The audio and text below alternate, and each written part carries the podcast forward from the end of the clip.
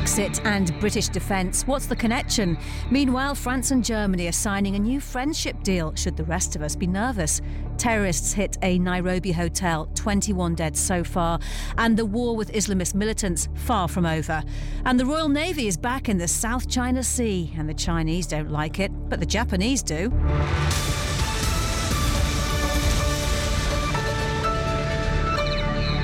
It is 71 days to go until Brexit. This week, MPs voted against Prime Minister Theresa May's deal. She won last night's vote of no confidence, but has until Monday to come up with a plan B. Should there be a no deal Brexit, legislation is in place to call up reservists to support regular and civilian personnel. The order is made under the Reserve Forces Act 1996. Well, our reporter James Hurst has been talking about this to former Chief of Defence Staff Lord Richards.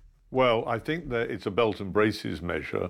Um, don't forget, reservists do, or amongst the reserves, are some um, pretty rare capabilities uh, that the regular armed forces might only have in small numbers. So uh, you can draw in civilian uh, skills uh, more readily in this way. And if I was the government, uh, I would have this up my sleeve too. It doesn't mean they'll be deployed. Uh, of course, none of this means any of them will be deployed, but I think it's a sensible measure. I mean, you were leading the armed forces at the time of London 2012 when 17,000 members of the forces uh, were brought in to help with security. How does, how does this compare?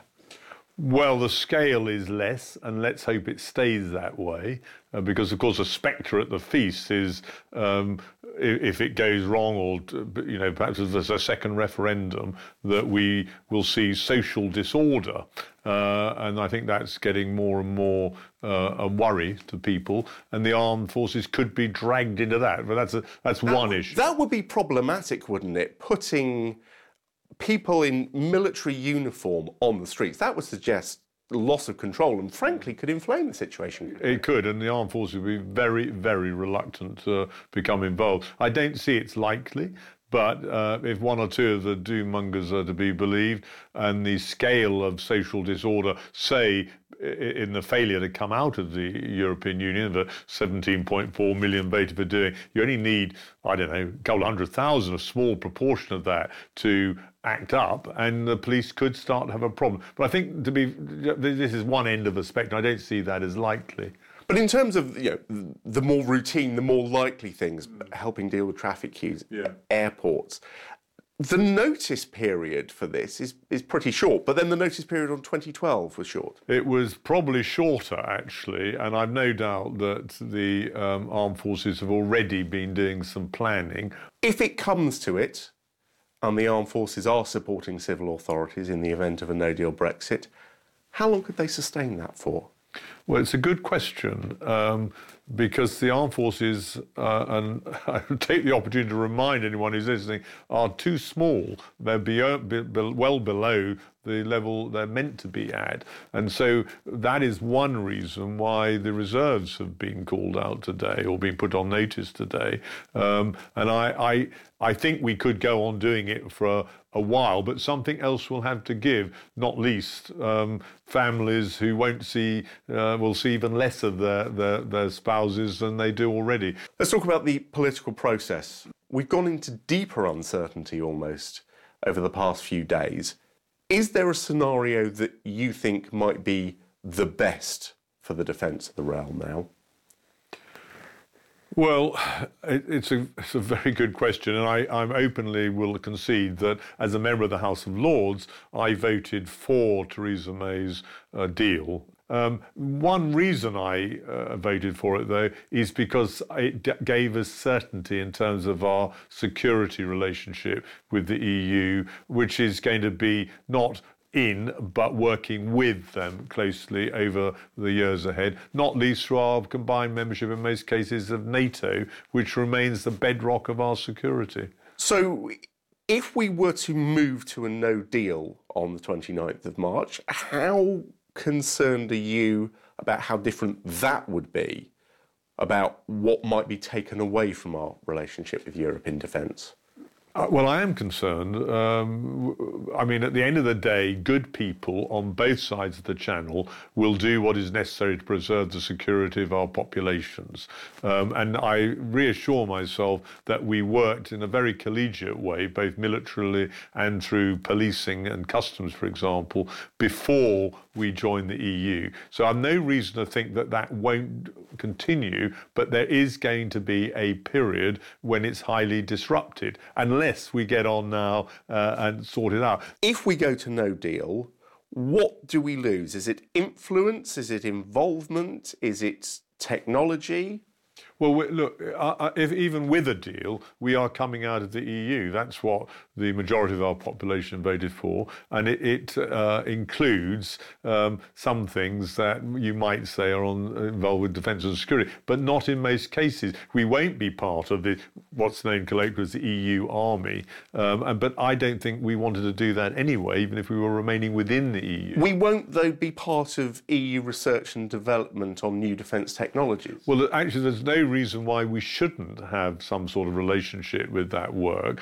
But that again has not been negotiated, and of course the EU themselves are somewhat reluctant to allow us. But I mean, th- those things are all going to be negotiated. In the agreement that Theresa May reached, there were promises of working up a continued relationship on intelligence sharing. Uh, how important is that intelligence sharing to specifically defence rather than policing? It's very important. When I was commanding ISAF in Afghanistan, um, you know, there was complete uh, um, openness between the various countries and NATO. But and I would emphasise it's still NATO, so uh, rather than just the EU. But I, I think one reason I voted for Theresa May's deal is that all these things have been taken into account in that deal and will continue to work properly. So if we lose intelligence sharing when we leave the EU, because we still don't know how we're going to leave, uh, how, how damaging would that be or not to well, defence? Okay, well, it, it, would be damaging, although our most important uh, intelligence relation is what's known as the Five Eyes, the English speaking uh, nations, uh, which you, you know who they are. So we're not going to lose that. Um, and of course, we will continue to cooperate in defence through NATO. So it, it, whatever processes that the EU and Britain uh, might have that are separate from NATO may be severed, uh, but I don't really see any reason where, why, where, why good people wouldn't uh, continue to sustain it in all our interests. Lord Richards, former Chief of the Defence Staff, tweaking there. Well, Christopher Lee, our defence analyst, is in the studio. Good to hear from him, wasn't it, Christopher? What do you think about what he said?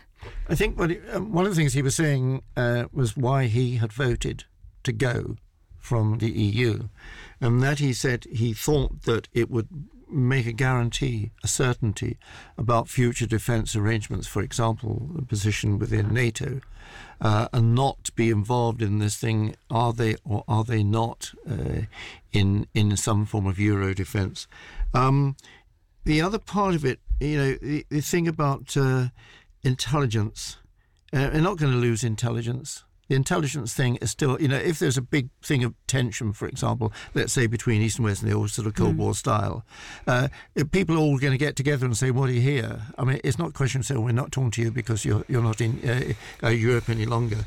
But the other thing is, what do you do with the with the reservists that you might call up, say for a period? Well, immigration, transport, security, uh, command and control, offshore defences, offshore uh, offshore guarantee of shipping, for example and uh, also things like immigration mm. in terms of uh, languages. There are a lot of uh, linguistic organisations in the in the services which you don't get elsewhere. So you. It, it, it is quite a quite a is quite a big thing to do, and it's been done lots of times. The big difference is is that the regular force is now three quarters the size as they were when it Which was done originally. Which is a point he made, isn't it? Um, we also heard this week that uh, just over a dozen uh, military personnel were being seconded to different departments within the government to help out, to help with the planning in the event of a no deal Brexit. What might they be bringing? Well, they're bringing the fact that they they are above all, whatever you, however you describe them, they're very good civil servants because they're used used to working in, in, in government departments, and so therefore you can shift somebody off to the uh, you know Ministry of Ag or whatever it is now or Environment, and they know how the system works, and it's just backing up when when governments got to got to put together different preferences of what they might be doing, let's say immediately after March the 29th and this is it. Mean, government will have to work quite differently after the 29th than they do now. And these people have the, the wherewithal uh, upstairs to be able to say, right, if we do it this way, we can mm. shortcut. Well, as Britain attempts to extract itself from the EU, France and Germany are gearing up to sign a new treaty which will forge closer ties between the two countries. They're planning to have joint defence, foreign, and economic policies in a so called twinning pact. This could see them present a united diplomatic, diplomatic front and act jointly in peacekeeping missions. Well, Jonathan Eyal is Associate Director at the Royal United Services Institute. Jonathan, this treaty is due to be signed next week. What's the reason for it? Well, there's actually two reasons. The first treaty between France and Germany, the sort of foundation, if you will, of the way the European Union has worked ever since, was concluded in 1963. And I think there is an agreement among uh, both the French and uh, the German politicians that it has been superseded by events. A lot of the stuff there was aspirational, and it was really intended to get two nations to talk to each other and forget about their their horrible historic past. None of this is required now, so there is a feeling that you need stronger and more modern foundations to the relationship between the two. But let's not uh, uh, try to hide the fact that at the end of the day, it's also political messaging. With Britain leaving the European Union, there is a feeling that whether the French or the Germans want it or not, and the French clearly do, the Germans less so, they are now the, to use the cliche, motor of mm. Europe, and it's up to them to propel Europe forward. Yes, that, that was going to be my next question. The timing of this is it? It's not just a coincidence, then. None at all, not at all. And in fact, almost everything about the next Tuesday's event is carefully choreographed in order to convey the appropriate message.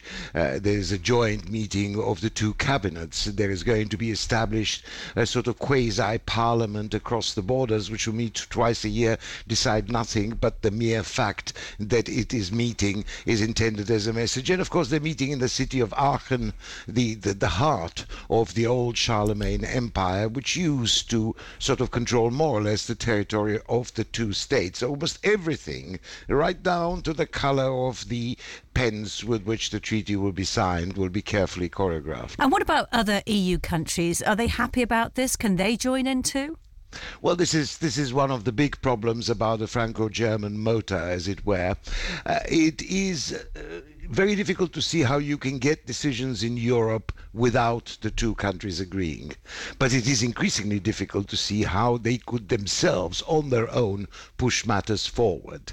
And the problem for them is that they are becoming an exclusive club, which is increasingly resented by other largish European states, Spain, for instance, Italy. Uh, but also by groups of smaller states. There is a deep suspicion in uh, in Central and Eastern Europe, for instance, the new member states, about where the Franco-German uh, uh, alliance is taking Europe. Is it taking it in an anti-American perspective? Is it taking it in a more appeasing attitude towards Russia? Is it taking it into a more corporatist economic management? They're very, very serious problems, and the, this is the problem with exclusive clubs. In a way, uh, they may be useful for the two countries. They're mm. not terribly interesting for others. Christopher Lee. There, there is here also something which is, I mean, quite historical, in as much that Europe is changing, nothing to do with Brexit, but Europe is changing anyway. Uh, the, the self assurance of France and Germany has never been doubted. But everything that we do, we have to realize that when people set up, say, an alliance like this, which is historical, has historical basis and is just renewing it, it's we seem to forget that sometimes these people are members of other organizations. Now, you take the EU as an example of this, that many members of the EU are also members of NATO. And therefore, there is not just political trading, but there's a political understanding and the one of the champions of uh, of of, uh, of, of NATO and the EU together, uh, the late Lord Carrington said, there are people we walk into meetings, we sit down, and we've just come from a meeting where we were sitting next to the same people. Europe is much bigger than the titles of some of these organisations and, and, alliances tell us it is. Uh, Jonathan, uh, the Germans are hoping they will get a permanent seat at the UN Security Council. What do you make of that? Is that likely to happen? Uh, of course, it's not likely to happen for a variety of other reasons, including the fact that the Chinese are not likely to want to open the question of membership if it entails then that Japan or India, for instance, will demand a similar status, which they will. Um, but you, you, you pointed to something that is a sort of a fairly sensitive point in the Franco German relationship. The Germans have said that since it's unlikely that they will ever be admitted as a permanent member of the UN Security Council, despite the pledge that the French are going to make next week on this subject. Why doesn't France consider, for instance, transforming its seat into a European seat? That that suggestion was made only recently. The French reaction was, of course, one of utter hmm. indignation. So uh, again, we have a statement, an aspirational statement in the treaty that is not likely to amount to anything much for a long period of time and papers over quite a lot of differences. All right, Jonathan Eyal, we'll leave it there for now. Thank you for your time today. Sit Rep with Kate Still to come, why did an SAS man get mixed up in the Nairobi shootout? Sit Rep. Nine people have been arrested in Kenya after an attack on a luxury hotel compound in the capital, Nairobi. At least 21 people died in the attack, which Somali based Islamist group Al Shabaab claimed it carried out. Well, let's talk to the BBC's Africa correspondent, Andrew Harding, who is in Nairobi. Hello, Andrew. Uh, just tell us a bit more about, about Al Shabaab and what they're doing in Kenya. Well, they're a big, um, extreme Islamist militant organization fundamentally based in neighboring Somalia to the north of Kenya, where they still control chunks of territory, towns, and cities, and have done so for many years. Uh, but increasingly, they've begun to get involved in Kenya. They have a big local organization, if you like, an Al Shabaab presence, homegrown within Kenya. Uh, but particularly after 2011, when the Kenyan army uh, moved across the border to secure its border, uh, and get involved in the internal civil war, if you like, inside Somalia, Al Shabaab has seen Kenyan targets, the, the Westgate Mall in 2013, two years later, a university in the north of the country, as legitimate targets and have begun striking uh, Kenyan targets quite frequently. So they see them as legitimate targets. Are they an easy target? Well, the Kenyans have had a reputation for a long time for being pretty disjointed, fractious within their security community. We saw that at the 2013 Westgate Mall, which lasted four days, the siege there, and much of that time was taken up, we understand, by Kenyan troops and Kenyan police forces fighting each other, then looting the expensive mall, and then blowing part of it up to try and cover up their tracks. So they emerged from that profoundly discredited. Their troops operating in Somalia have also had suffered huge losses. Their, their bases have been overrun by Al Shabaab. In one instance, up to 140, maybe even 180 troops killed in one incident. So they don't have a great reputation. But in recent years, the Americans, the British in particular, have been advising them, training their security forces. And it seems this time round that they did, did do a much better job in containing and dealing with this incident. Yes, Christopher Lee, our defence analyst, is listening to this. Christopher. Listen, I, I, I was just thinking, Andrew, about um, the whole colonial history of Africa. Um, and it's still plodding on after the original um, people, uh, France, Mali, places like that, responsibilities, and somehow Kenya, for the for the British, is is is the place uh, there's always a training operation going on there. There's always a sense of well, that's you know you send you send your young possibilities to Sandhurst, etc. Uh, this long arm of of colonialism uh, stretches stretches and isn't that thin. It's true. Um, Kenyan troops have used. Uh, sorry, British troops have used Kenya for, for so long as a training base up around Mount Kenya and so on. I, I wouldn't say that the British military presence in Africa and those colonial links are as established and cutting edge, if you like, as they are for the French in West Africa, where we've repeatedly seen French special forces, French troops intervening within a matter of, it seems, almost minutes or days in, in places like Mali, as you mentioned, um, and in Cote d'Ivoire. But yes, the British do have uh, a strong presence here, and increasingly they are involved in training special forces and trying to help what has always been this this country that's always been seen as, as the one stable place in a very turbulent region, and therefore a launch pad for for British interests, for British security interests, and, and for Americans, dating back to the Cold War, of course, when you had the Soviets up in Somalia, then in Ethiopia, and all these interests where Kenya seemed to be the frontline place for, for, for Western interests. And Andrew, we saw this week that a serving member of the SAS understood to have helped in the rescue of hostages in Nairobi. Um, I suppose, given what you've said about the training of special forces in Kenya, that doesn't particularly surprise you. No, I mean, it was extraordinary that he happened to be on hand. He was off duty, but he was clearly not far away because he was seen arriving at the scene really within minutes of the, the first explosion, the, the suicide bomb, and then the, the four terrorists who, who followed that into the compound. He arrived, we, we understand he very quickly consulted with some plainclothes Kenyan security officials at the scene who perhaps were even expecting him. And then very soon he was leading some Kenyan forces into the compound. And it seemed pretty clear to those who were there, and I, I didn't arrive at the scene at that point, it seemed pretty clear that there was very close coordination and that this time round there was no confusion between different branches of the Kenyan security forces. All right, Andrew, we'll leave it there for now. Thank you for your time today. That was Andrew Harding, the BBC's Africa correspondent, speaking to us from Nairobi. Now, the United States and Britain have conducted joint naval exercises in the disputed South China Sea for the first time since China built islands bases there. The US Navy guided missile destroyer, the USS McCampbell, and Royal Navy frigate HMS Argyll are the ships taking part. Well, let's talk to naval historian Professor Eric Grove. Hello, Eric. What sort of exercises are these hello, exactly? Hello. Hi. Well, I mean, Argyll has been out there to engage in, in exercises with various nations to show that Britain is still at least attempting to be an actor in the area. It had some exercises with the Japanese Navy and the Americans, and now, uh, like HMS Albion did last August, it's gone into the South China Sea to demonstrate that we're with the Americans in trying to engage in freedom of navigation operations, and that we don't accept the the dreaded nine dash line, which the Chinese put on their maps to say they have sovereignty over the entire area, which, as the International Court said yeah, a couple uh, of years ago is totally illegal. Uh, Eric, you say that Britain's attempting to show it's an actor in the region. You're not convinced then?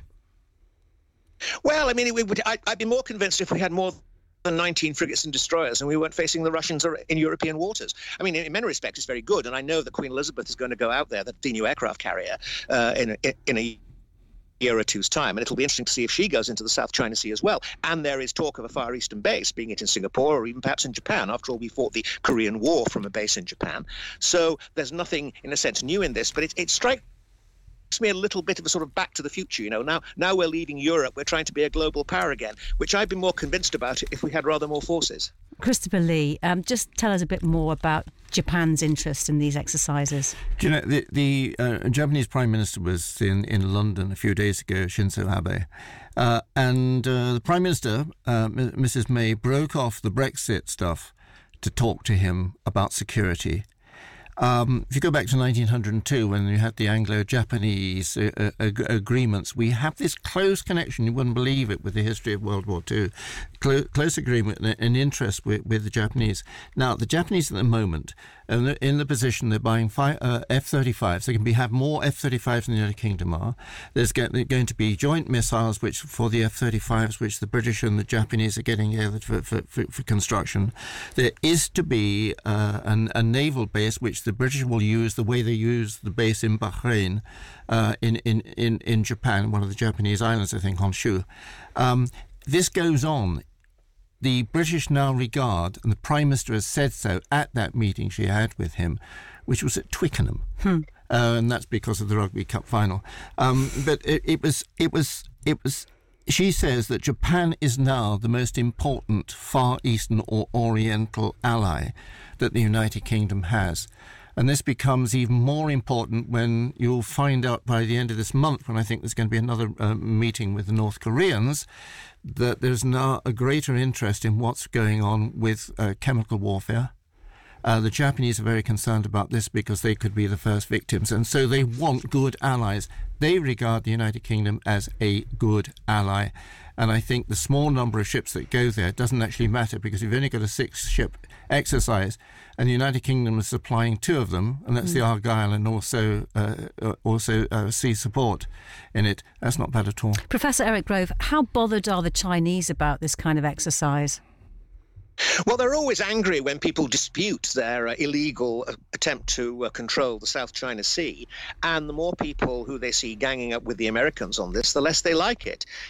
And to some extent, it's very part, well, it's, it's part of this confrontation between the Americans and the Chinese. I mean, I think we're on the right side in many ways. The only problem is, and it would be, it'd be great to have a base in Japan again, It's just the number of forces that we can actually deploy. Right, hang on, that's not a base in Japan. That's a Japanese base which will have uh, access to. Okay, fine, but you know, but yes, but you know, but you know. But, but I mean, it, it sounds great, but on the other hand, we had problems way back in 1941 trying to reinforce our position in the area.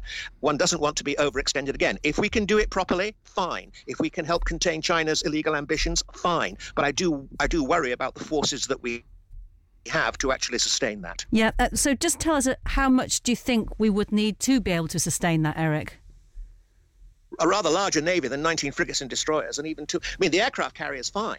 And if we can produce the core of some kind of task group or operate with, with the Americans, that's great. But we need, if we're going to be a global power, we need to rebalance our armed forces. It's my old story. Hmm. We need to, I'm afraid, reduce the army, increase the navy. And I know I would say that, but actually, if you want to be a global power, you need major naval forces. And we need to sustain the Navy, Navy at its current strength, increase it, and if we can become a global power again, well and good. Nobody will be more pleased than me if I could say Eric, it. Eric, it's not being a global power, is it? It's force projection. That's what we're talking about, working Well, with... it is, but but it's force projection across the globe. I mean, you know, I mean, we are now moving back back into the Far East. I mean, in the in in the bad old days when the Soviet Union was a really serious threat, then we had to concentrate all our strength, much greater than we have now in Europe European waters. Now that now the Russians are coming back, they need to be confronted, and confronting the Russians is going to put considerable strain on our very limited forces that have been cut back far more than they should have been. So therefore, we have to think through the implications of doing what we would like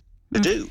And the implications are that we need a larger navy and more flexible power projection forces. Okay, in that light, Christopher Lee, um, this is the first time the US and Britain have conducted these joint exercises in the South China Sea. How much further might this go? Will it be continuous? Re- is it going to be continuous? It'll, it'll be happening um, sort of like this time next year. They're going to. I think it's going to be eleven.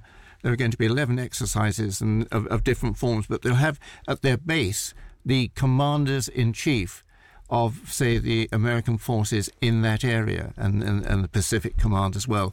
So th- this is this is more of a concentration. It's actually saying to the Chinese, just watch it. You know, we, we reserve the right mm. to plough our way through. And in the night, uh, the, the, is that what they do? I mean, what do they actually do when they're on this kind of exercise? Well, they you say they reserve the, normal, the right, right yeah. to plough through. Well, it's, it's yeah. I mean, you, you, you don't go into inter, in, into territorial waters, mm. but you reserve the right uh, with local people. That's why, and the Japanese have got support ships in this exercise as well, and it's to show that you're in support of the Japanese. And the Japanese are quite sort of, they're sort of quite nervous of their of their security position. They look at what's going on in Washington at the moment, and they can't necessarily guarantee that that, that President Trump will always be, you know, run to their beck and call. They look what's happening in in North Korea at the moment, and they think that could be very damaging for us. And so they want Eh, they they want friends, and you know the United Kingdom can send Argyll, and then Montrose Type 45s. It's not a bad thing to be able to do. And on that note, we'll leave it for today. Professor Eric Grove, thank you very much for your time. That is all we have time for. Have you got an opinion on today's topics? Any of them? Tweet us at BFBS SitRep. Remember to subscribe to the podcast so you can never miss an episode. Just search for BFBS SitRep. I'm Kate Jabot. Thanks for listening. I'll speak to you same time next week. Bye bye for now.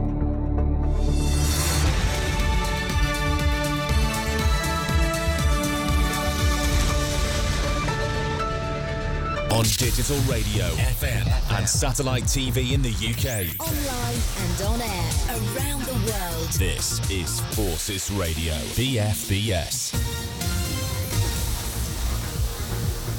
From the Sky News Centre at 7.